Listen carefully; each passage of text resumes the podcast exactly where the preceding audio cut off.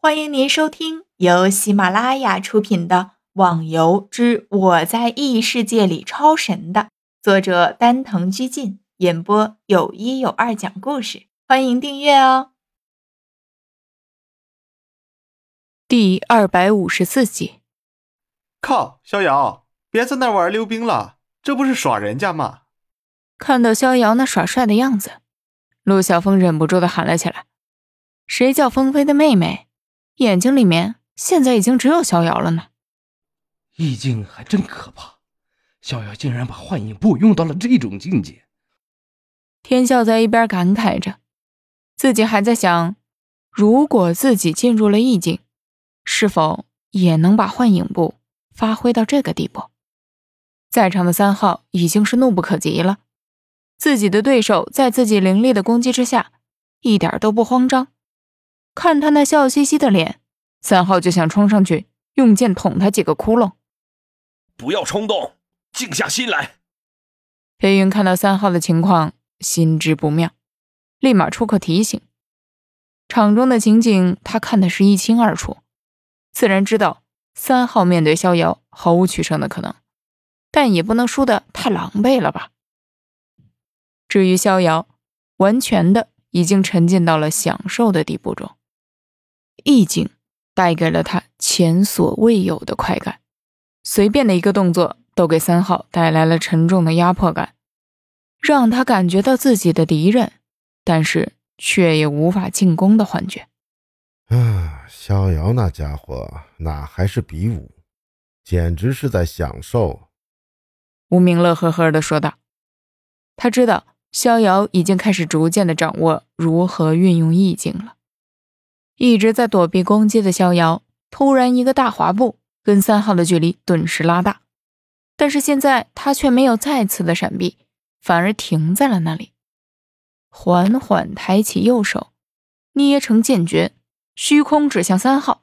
只听到“呲”的一声，三号的心口处出现了一个大窟窿，还没反应过来，人就化成了一道白光。咦，这是什么招数？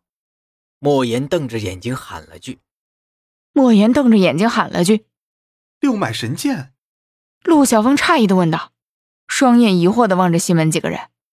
这并不是什么招数，只要一个人的内力达到足够的程度，便可以不再依赖武器而施展出气。西门姐说道：“哦，原来如此。”而至于逍遥，稍微的愣了下，望着飞云，抱歉的说了声：“哼，不好意思，我今天才学会的新力量，有点把握不住，出力太大了点。”说完，便看到飞云铁青着脸，一句话也说不出来。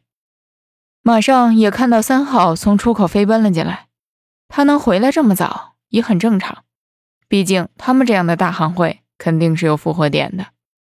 回到朋友一边，就看到陆小凤笑着说道：“你刚刚那句话，肯定能把飞云气的三天吃不下饭。没办法，我可是实话实说。唉，这年头说实话害死人呢。”天笑感慨一声，自己也开始进场了。与天笑对场的人，逍遥倒没看到过，不过对方也是冷绷着一张脸。皮肤略显苍白，不知道是本来就长这个样子，还是被气成这样的。相比逍遥来，天笑就老实的多了。他也不玩什么花哨的动作，一开始便鼓足全力，把他的诛魔剑诀施展的是快如闪电，看得人眼睛都花了。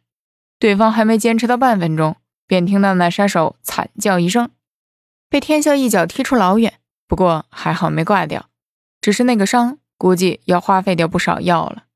你的心肠可真好。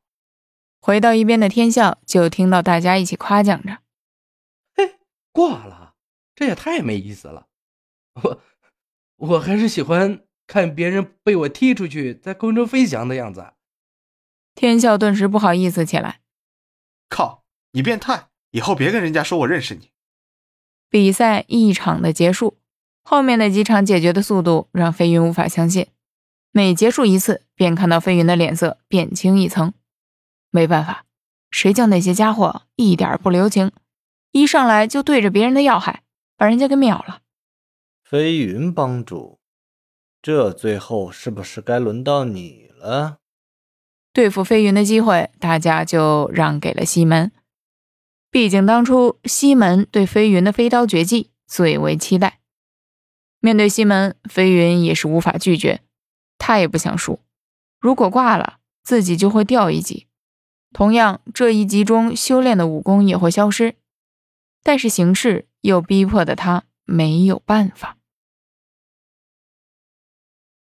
听众小伙伴，本集已播讲完毕，请订阅专辑，下集更精彩哦。